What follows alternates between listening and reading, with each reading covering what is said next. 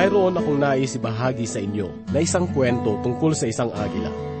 Noon ay mayroong isang ina na agila na nangitlog sa kanyang pugad. Ngunit sa kasamaang palad ay nahulog ang isa sa kanyang mga itlog sa isang malagong talahiban. Sa talahiban naman na iyon ay mayroong namumugad na isang inahing manok na nakakita sa itlog ng agila. Kanya itong kinuha gamit ang kanyang tuka at inilagay sa kanyang maliit na pugad kasama ang iba pa niyang mga itlog. Dumating ang panahon at napisa ang mga itlog. Lumaki ang mga sisiyo ng manok at ang sisiyo ng agila. Napapansin ng agila na habang siya ay lumalaki, ay nag-iiba ang kanyang anyo kung iahambing sa mga manok na kanyang kasama. Isang araw, habang siya ay nagkakaykay ng lupa na ginagayang ginagawa ng ibang manok upang makahanap ng pagkain, ay dumaan sa himpapawid ang ilang langkay ng matatandang agila. At napansin niya na sila ay kanyang kamukha. Kaya simula noon ay sinanay niya ang kanyang mga pakpak sa paglipad at ninais na makalipad na tulad nila. At nang muling dumaan ang mga agilang iyon ay sumama na siya sa kanila, sapagkat nalaman niya na siya pala ay isang tunay na agila. Mga kapatid, ang ating pamumuhay Kristiyano ay tulad ng sa agila. Huwag nating gayahin ang mga bagay na ating nakikita sa sanlibutan, bagkus ay ating naisin ang mga bagay na makalangit na siyang tunay nating katauhan ng ating tanggapin si Kristo. Ang ating pag-aaralan ngayon ay magbubukas ng ating mga kaisipan tungkol sa mga bagay na makalangit na matatagpuan kay Kristo. Kaya ating pakinggan ang pahayag ng Diyos na matatagpuan sa 3 kabanata ng Kolosas, 1 talata hanggang 5. Naiatin ng inyong lingkod na si Pastor Rufino de la Perez. Dito lamang po sa ating programang Ang Paglalakbay. Ang buhay ay laro. Laging balat kayo.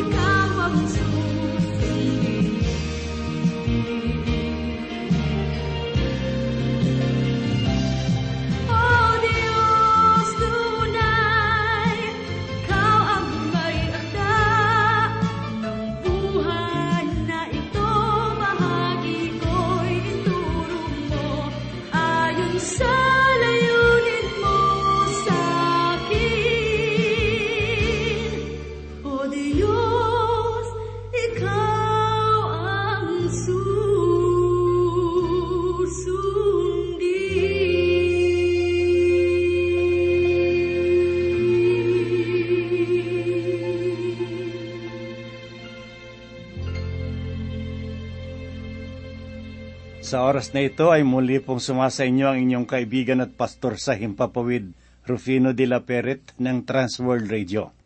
Sa ating pag-aaral at pagbubulay ng salita ng Diyos, ay hahanguin po natin sa aklat ng mga taga-Kolosas, 3 kabanata, 1 hanggang 5 talata.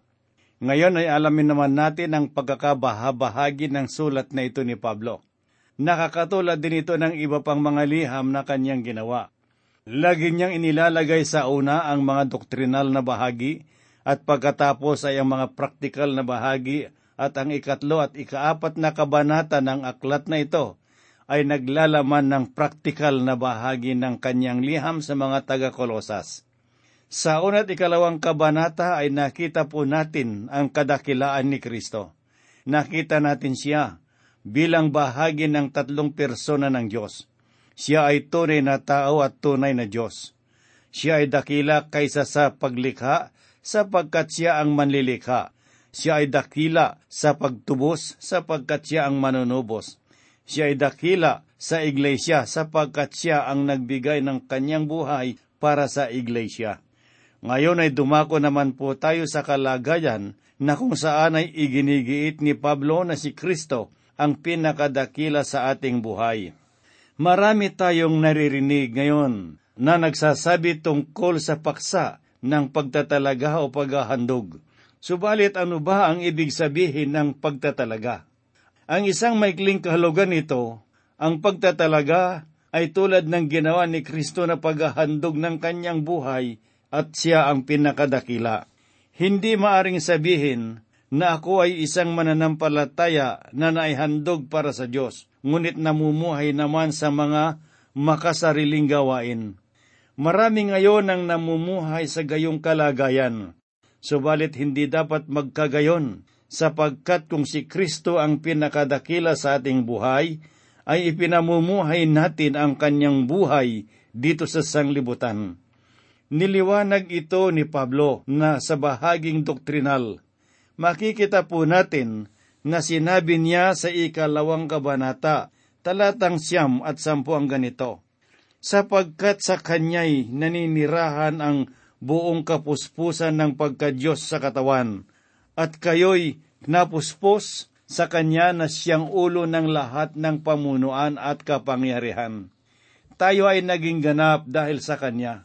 Tayo ay handa ng maglakbay sa buhay na ito na kasama siya. Sa ibang salita, si Kristo ang tunay na kasagutan sa lahat ng mga problema natin sa buhay. Tinalakay din ni Pablo ang iba-ibang bagay na nag-aakay sa mga tao upang lumayo kay Kristo. Nagbigay siya ng babala laban sa mga mapangakit ng pananalita na humihikayat sa mga tao sa pamamagitan ng mga mabubulaklak na pananalita. Si Apostol Pablo ay nagbigay din ng mga babala laban sa mga pilosopya o mga pangangatuwiran, legalidad at sa mga nag-aakala sa sarili na alam nila ang lahat ng bagay. Ang lahat ng mga ito ay humihikayat sa tao na lumayo sa katauhan at katotohanan ni Kristo. Ang buhay Kristiyano ay pamumuhay na naayon sa buhay ng Panginoong Hesus Kristo. Ikaw at ako ay makasusumpong kay Kristo ng mga pangangailangan. Sa praktikal na bahagi ng sulat na ito, ay ipinapakita sa atin ni Pablo na si Kristo ang kapuspusan ng Ama na ipinagkaloob sa bawat mananampalataya, sapagkat sa ganoong paraan lamang siya mahahayag.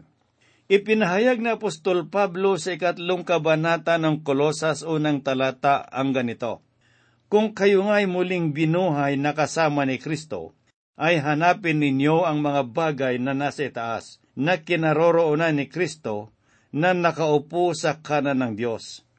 Ang salitang kung sa talatang ito ay hindi nangangahulugan na may pasubali. Sa katunayan, ang ibig sabihin nito ay pangangatwiran. Balikan po natin ang sinabi sa 1 ng Kolosas 2:23 na ganito po ang sinabi ni Apostol Pablo. Kung kayo'y nagpapatuloy na matatag at matibay sa pananampalataya. Walang katanungan sa kanilang pagpapatuloy sa pananampalataya na matibay at matatag. Ang buhay ng mga mananampalataya sa Kolosas ay nagpapatunay ng kanilang kaligtasan. Ano nga ang katibayan? Ito ay sa pamamagitan ng kanilang pananampalataya, pag-asa at pag-ibig, mga bunga ng Espiritu na makikita sa kanilang buhay. Basahin naman po natin ngayon ang sinasabi sa 1 ng Kolosas 4. Ganito po ang tinuran ni Apostol Pablo. Sapagkat nabalitaan namin ang inyong pananampalataya kay Kristo Hesus, at ang pag-ibig ninyo sa lahat ng mga banal. Kumalat ang balita sa kanilang paligid tungkol sa kanilang buhay pananampalataya kay Kristo. Ang pag-ibig sa kalagitnaan ng mga mananampalataya ay mahalaga. Hindi ko tinutukoy ang mga sentimental na bagay na madalas nating mapakinggan sa ating mga paligid. Halimbawa, kung ikaw ay isang mangangaral, pinapatunayan mo na ang iyong pag-ibig sa mga kasapi ng Iglesia kung ipinahayag mo sa kanila ang mga salita ng Diyos. Gayon din naman ay ipinapakita ninyo sa inyong pag-ibig, sa inyong mangangaral, sa pamamagitan ng pagtulong ninyo sa kanyang mga pangangailangan at pangangaral. Mga kaibigan, ang pag-ibig ay napaka-praktikal tulad ng isang gulong na gumugulong-gulong sa mga lansangan, sapagkat kung hindi ay walang mabuting maidudulot. Ang pag-ibig ay ipinahayag ang kanyang sarili sa pamamagitan ng katotohanan. Ang mga mananampalataya ay nagtataglay ng pananampalataya at pag-ibig. Meron din silang pag-asa na makikita sa unang kabanata ng Kolosas sa 5 talata na ganito ang sinabi, "Dahil sa pag-asa na nakalaan para sa inyo sa langit." Ang pag-asang ito ay tumutukoy sa pagbabalik ng Panginoong Hesus Kristo para sa kanyang iglesia. Ang tatlong ito ay dapat na makita sa buhay ng mga mananampalataya, ang pananampalataya, pag-ibig at ang pag-asa. At ito ang nakita sa buhay ng mga mananampalataya doon sa Kolosas. Kaya noong sabihin ni Pablo ang salitang kung, ito ay tumutukoy sa pangangatwiran. Ang 3 kabanata ng Kolosas 1 talata ay mas mainam sabihin ng ganito, sapagkat kayo nga'y muling binuhay na kasama ni Kristo. Nasaan ba si Kristo ngayon? Siya ay nakaupo sa kanan ng Diyos. Kaya't sinasabi sa bahagi ng talata na hanapin ninyo ang mga bagay na nasa taas. Ang salitang hanapin ay magandang salita ng pananaliksik. Katunayan, ang ibig sabihin nito ay pagkakaroon ng pangangailangan, hangarin at pangarap. Kailangan na magkaroon ng kagalakan sa paghahanap ng mga espiritual na bagay. Kung inyong napanood sa telebisyon ang mga manlalarong Pilipino sa palarong nilahukan ng mga bansa na mula sa Timog Silangang Asya, ay nakita ninyo ang mga atleta na tumatakbo, nagpakita ng kahusayan sa iba't ibang laro upang manalo ng gintong medalya. Maniwala kayo sa akin, ang mga taong iyon ay naghahanap. Wala akong nakikitang mga banal na tao ngayon na naghahanap ng gintong medalya. Subalit dapat nating hanapin si Kristo na tulad ng pagnanais ng isang manlalaro na magkamit ng tagumpay at tumanggap ng gintong medalya. Ang mga katagang hanapin ninyo, ang mga bagay na nasa taas, ay tumutukoy sa mga bagay na nakay Kristo. Alalahanin po natin na hindi sinabi ni Apostol Pablo na huwag na tayong mag-aral. Ang pinaghalong pag-aaral para sa isip at kaunting kaalaman sa Biblia, ang mga ganitong pagtuturo ay nagbibigay ng mga ilang pag-aaral kung gabi, at ang iba naman sa mga mahinang Kristiyano ay pumapasok dito at paglabas ay inaakala nila na nasa kanila na ang lahat ng mga kasagutan sa buhay. Iniisip nila ng maikling pag-aaral ay matuturoan silang lutasin ang bawat suliranin. Ngayon ay sinasabi ko sa inyo na inyo lamang mararanasan ang bagong buhay kung hahanapin ninyo ang mga bagay na nasa itaas sa kinaroroonan ni Kristo na nakaupo sa luklukan ng Diyos. Mga kaibigan, huwag nating gawing Diyos-Diyosa ng ilang mga bagay ng sanglibutan o kahit na ang mga mahuhusay na mangangaral na kung minsan ay mas itinutuon pa nila ang kanilang kaisipan sa mga nagsasalita kaysa sa mensahe na kanilang ipinahayag. Huwag nating hayaan na maging Diyos natin ang mga bagay na nilikha ng kamay ng tao. Ang tanging layunin ng isang mangangaral ay maipahayag ang salita ng Diyos sa atin upang ating makita ang buhay ni Kristo at makalapit tayo sa Kanya. Ako'y naniniwala ng buong puso na ang Biblia ang tanging aklat na nagpapahayag sa buhay na Kristo at iyon din ang aking layunin sa pagtuturo nito. Noon ay nakakapamasyal ako sa mga lugar na kung saan ay maraming mga inaalagaan hayop. Meron akong napansin na isang buwaya na sa aking akala ay isa lamang larawan sapagkat ang kanyang kulungan ay ginawa na mukhang kwadro ng isang malaking larawan at hindi gumagalaw ang hayop na iyon. Ngunit noong aking lapitan, ay nakita ko na kumukurap ang kanyang mga mata, kaya't nalaman ko na iyon ay hindi pala isang larawan lamang, bagkus ay isang buhay at tunay na buhaya. Mga kaibigan, kung kayo ay magbabasa ng Biblia, hindi kayo tumitingin sa isang patay na tao. Kayo ay tumitingin sa isang buhay na Kristo. Siya ang nasa kanang luklukan ng Diyos. Hanapin natin ang mga bagay na nasa taas. Dapat natin siyang hanapin. Ipinaaalala sa atin ni Apostol Pablo ang kanyang mga salita na matatagpuan sa 3 kabanata ng Filipos sa 10 talata na ganito po ang kanyang sinabi. Upang makilala ko siya at ang kapangyarihan ng kanyang muling pagkabuhay at ang pakikisama sa kanyang mga kahirapan, na ako'y matulad sa kanyang kamatayan. Ang tunay na pag-aaral ng salita ng Diyos ay magdadala sa inyo sa buhay na Kristo. Hayaan po ninyong ibahagi ko sa inyo ang isang liham na nagmula sa isa nating tagapakinig. Ganito ang kanyang sinabi.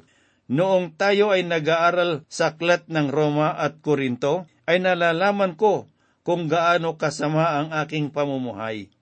Ninais ko na magkaroon ng pagbabago. Kaya't ako ay nagsimulang manalangin upang makilalo kong ganap si Kristo. Sa una ay walang nangyari, ngunit ako ay nagpatuloy sa pananalangin. Isang araw ay sinabi mo na ang tao ay nakikita ng Diyos sa pamamagitan ni Kristo. At tela ang mga bagay na nasa kadiliman, ang mga bagay na nakatago ay naibubunyag sa liwanag. Ang aklat ng Epeso ay nabasa ko na ng maraming ulit. Subalit noong araw na iyon, ang iyong mensahe ay talagang tumimo sa aking puso. Kawili-wiling malaman na ang panalangin ni Pablo ay tinutugon pa rin ngayon. Nalalaman ko na ang Diyos ay hindi na tumitingin sa akin bilang isang makasalanan na naghihirap sa sanglibutan ito. Ngunit sa pamamagitan ni Kristo, ako ay naging anak ng Diyos sapagkat ako ay nanaligat na ng palataya sa Kanya. Mga kaibigan, kayo ay pinapaalalahanan ko mula sa aking puso na lumapit kayo kay Kristo. Hanapin ninyo ang mga bagay na nasa taas sa kinaroroonan ni Kristo na nakaupo sa luklukan ng Diyos. Ipinahayag ni Pablo sa 2 talata na ituon ninyo ang inyong pag-iisip sa mga bagay na nasa itaas, hindi sa mga bagay na nasa ibabaw ng lupa. Sinasabi sa talata na pagtuunan natin ng pag-iisip ang mga bagay na nasa itaas. Sa aklat ng Filipos ay sinabi ni Pablo, anumang bagay na totoo, anumang bagay na kagalang-galang, anumang bagay na matuwid, anumang bagay na malinis, anumang bagay na kaibig-ibig, kung mayroong anumang kagalingan at kung may anumang nararapat papurihan, ay isipin ninyo ang mga bagay na ito. Ito ang mga bagay na nakay Kristo. Ang buhay ay puno ng maliliit na problema. Ito ay totoo sa atin. Ngunit ang kailangan natin ay ang makalapit tayo kay Kristo. At iyon ang dapat na mauna sa lahat ng bagay. Sinasabi na ituon ninyo ang inyong pag-iisip sa mga bagay na nasa itaas. Sinabi pa ni Apostol Pablo sa 3 talata, sapagkat kayo'y namatay na, at ang inyong buhay ay nagtatagong kasama ni Kristo sa Diyos. Kung tayo ay namatay, kailan tayo namatay? Sumulat si Apostol Pablo sa mga taga-Galasya na makikita natin sa 2 kabanata, talatang 20, na ganito ang kanyang sinabi, ako'y ipinakong kasama ni Kristo. Tayo ay matagal nang namatay noong si Kristo ay namatay sa cross. Siya ang umako sa ating lugar at ganun din sa ating kalagayan. Noong kanyang akuin ang kalagayan na dapat sana ay para sa atin, tayo ay namatay na kasama niya.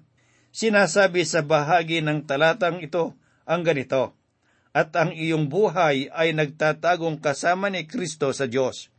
Ako ay binago ng Diyos sa lumang pagkatao mula kay Adan sa pamamagitan ng banal na Espiritu. Ako ay binago kay Adan na inilagay kay Kristo. Ngayon, ako ay na kay Kristo na at kailangan kong ipamuhay ang kanyang buhay. Kailangan na makita ang kanyang kaluwalhatian sa pamamagitan ko.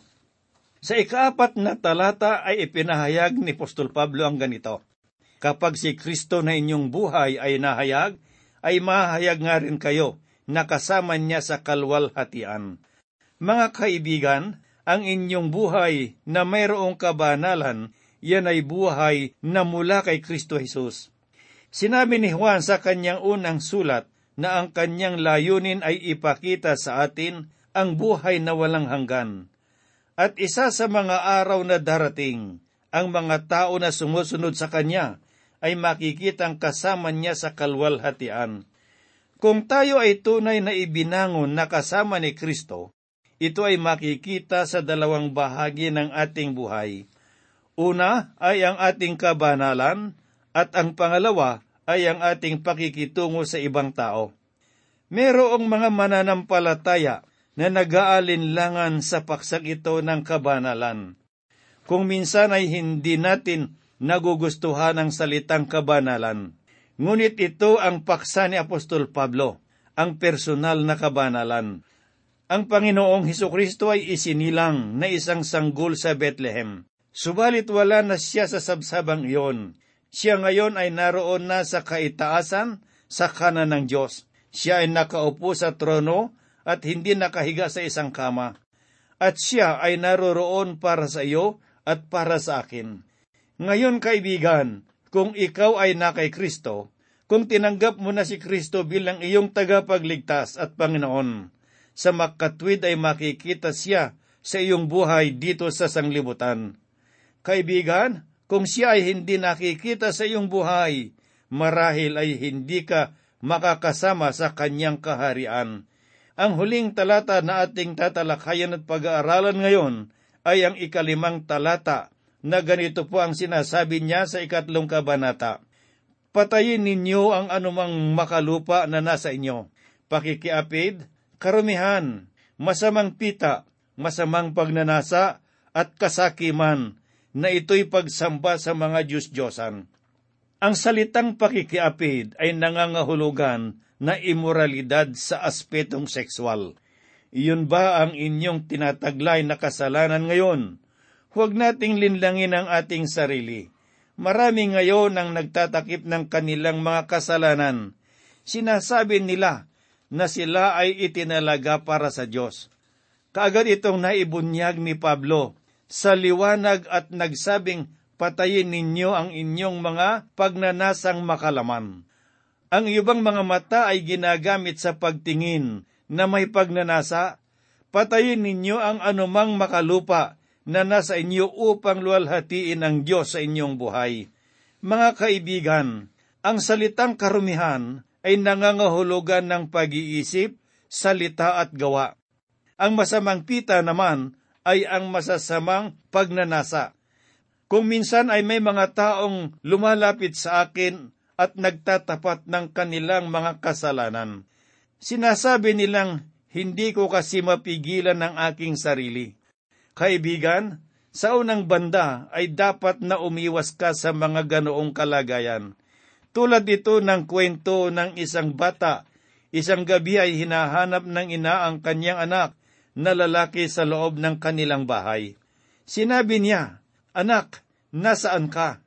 Sinabi ng anak, na siya ay nasa kusina. Hawak niya ang isang garapon na puno ng tsokolate. Muling nagtanong ang ina, Ano ang ginagawa mo riyan? Sumagot ang bata, Ako po ay nakikipaglaban sa tukso. Mga kaibigan, iyon ay maling lugar upang makipaglaban sa tukso. Huwag mo itong labanan na hawak ang garapon. Kung ipinagbabawal sa iyo ang laman ng garapon, sa ganoon ding pananaw ay maaring gamitin na halimbawa ng masamang pita. Ang masamang pagnanasa ay dapat din nating patayin.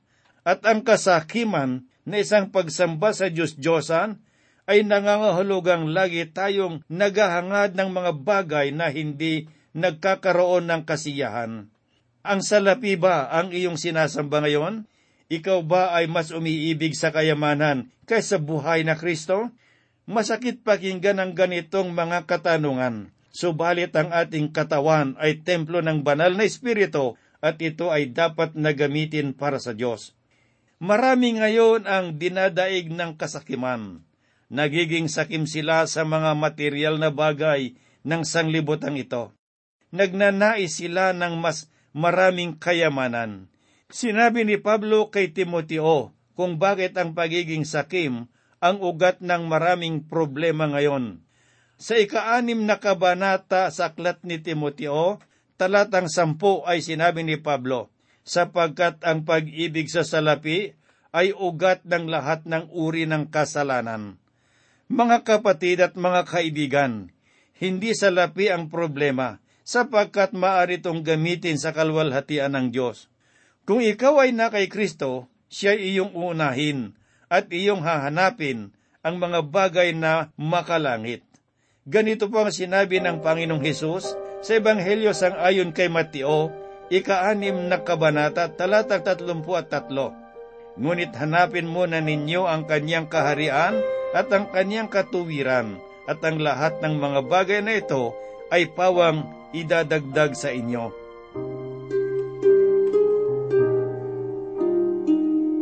Tayo po ay manalangin.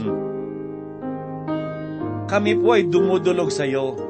Pinupuri ka namin at pinasasalamatan dahil sa patuloy na tulong at gabay na ibinibigay mo sa amin, sa aming pag-aaral at pagbubulay ng iyong mga salita. Dakilang Ama, loobin mo, Panginoong Diyos, ng mga salita mong ito'y matanim sa kaibuturan ng aming mga puso upang sa gayon ay taglayin naming gabay sa araw-araw laban sa sanglibutan ito. Panginoong Diyos, idinadalangin ko po sa inyo ang bawat mga kaibigan at mga kapatid na nakikinig ng iyong salita sa pamamagitan ng kanilang radyo. Anuman ang kanilang kalagay at pangangailangan sa oras na ito, Panginoong Diyos, itinataas ko sila sa iyo. Tugunan mo, Panginoong Diyos, ang kanilang mga pangangailangan, gayon din ang kanilang kalagayan. Ganon din po ang aming bansa ay akin pong idinadalangin sa iyo, na sa iyong pangalan ay kumilos ka't gumawa sa buhay ng bawat isang nasa pamahalaan at makapaglingkod sila ng buong katapatan. Kami po'y umaasa na ito po ay yung tutugunin at gagawin, sapagkat ang lahat ay hinihiling po namin sa banal na pangalan ng aming Panginoong Hesus Kristo. Amen. Di malilimutan ang pag-ibig mong aking naranasan, kung kaya't ikaw ang siya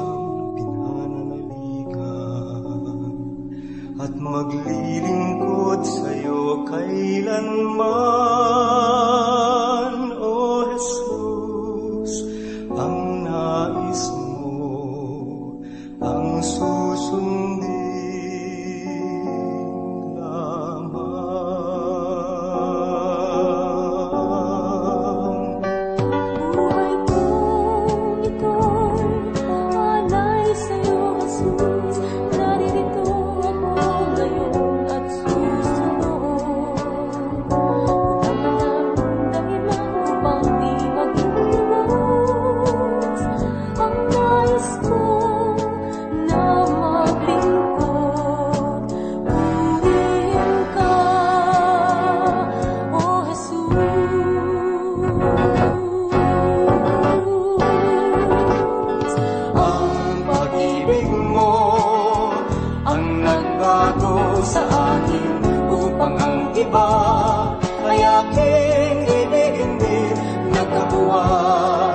Sa puso ko